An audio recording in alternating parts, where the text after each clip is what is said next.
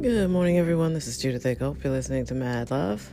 Uh, wow. So we had primaries here, and I'm really sad to say only 38% of people who could vote voted.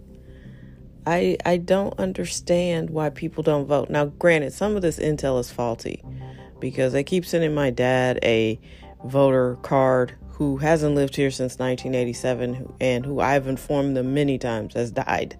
He died 10 years ago. It's a wrap. If he comes in to vote, we got issues. It's a problem. So I'm not sure uh, what's going on. But I mean, if it's not 100% or 80%, I'm frustrated. And I don't know if it's because they have bad intel on who should be voting. I don't know. But 38% is not good. And people keep trying to offer me consolation prizes but nobody, no candidate that I backed, I, I, guess, except for the for the governor, won. And what's interesting to me about that is, uh, it, it well, there was a, a long term person who didn't win. Lacy Clay has been there for twenty something years, and he didn't win. An upstart, uh, progressive activist person beat him. So, you know, but I don't want to hear any consolation prizes. If if Donald Trump wins again in November, this will be why. It's apathy. Just vote. Get out here and vote. People died so you could do this. If you're a woman, if you're a person of color, you know, if you're any kind of ethnic group, it was not designed for you. It was designed for white male landowners and now you can vote, but you don't vote and you like to complain. I just I really am frustrated by that. And then, you know, I also get frustrated when I watch people vote against their own self interest. So if you do vote, at least know the issues. And I get that people won't ever be as immersed in them as I am, but dude, know what you're voting for. And in some instances, what you're voting against. It's really fascinating to me. I guess I put too much faith in people's intellect. Not that not that I'm calling people dumb, but I have I know somebody who was, you know, said she was panicked in the booth. She didn't know who to vote for. So that's a problem too. Like, you should at least scan this stuff before you go into the polls, especially now because everything you got to fill it out by paper. I mean, you could be there a while.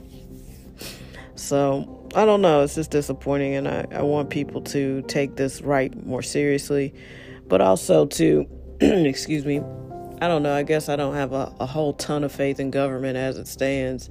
So when it's time to try to, you know, put fresh voices, different energy into a space. Sorry, I'm losing my voice. You know, I'm just, I look forward to seeing if people really want to improve their situations. I'm going to have to cough. Sorry. I'm interested in seeing if people really want to make change or they just want to talk about it. So sorry about the coughing, but I'm all choked up. um, I, I really am a little frustrated. Uh, those numbers aren't great, and you know, again, if Trump wins, this is this this is what it'll be, and you'll only have yourselves to blame. And uh, the next note on that is, um, you know, in St. Louis, in Missouri, they're the primaries, you only can vote one ticket. You have to pick a party and vote that ticket. And I think it's to our detriment, especially as this area is so polarized and it, it just lacks leadership and it lacks vision. I mean, there's too many people in charge. It's like so many cooks in the kitchen and no food is coming out because you got a mayor, you've got a county executive, you got doubles of everything in such a small um, you know space. Our metro is almost 2 million but it's carved up in different uh governor governments. You got city government you got county government. Uh it's just it's too much.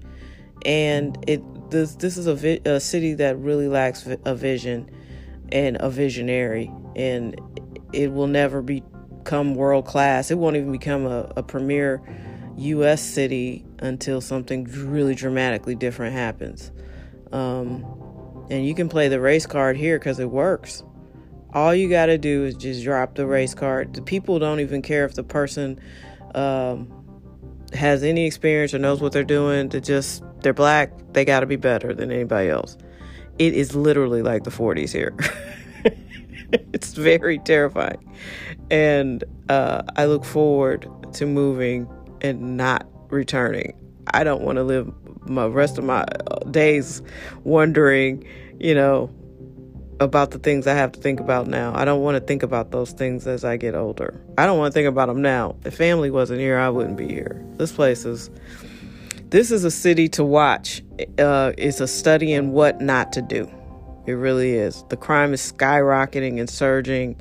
It is getting, and we're not talking about just you know young people getting ang- young dudes getting angry and shooting and killing themselves. They're killing everybody around them uh, there are people who are good citizens dying because uh, people, you know, are just wandering free with mental problems and guns. I mean, it's a thing. It's a thing. So, I don't know. St. Louis is a trip, and when it's in my rearview, I'm going to be one happy camper. I can't. I cannot tell you. I've been here longer than I thought I would be, but again, it's family, you know. And I, I wasn't lucky enough to be born a son where you could just go away and never come back. Daughters, I mean, I wasn't even encouraged to do that. Yeah, go away to school, but you know, come on home. Yeah. Talk to you later.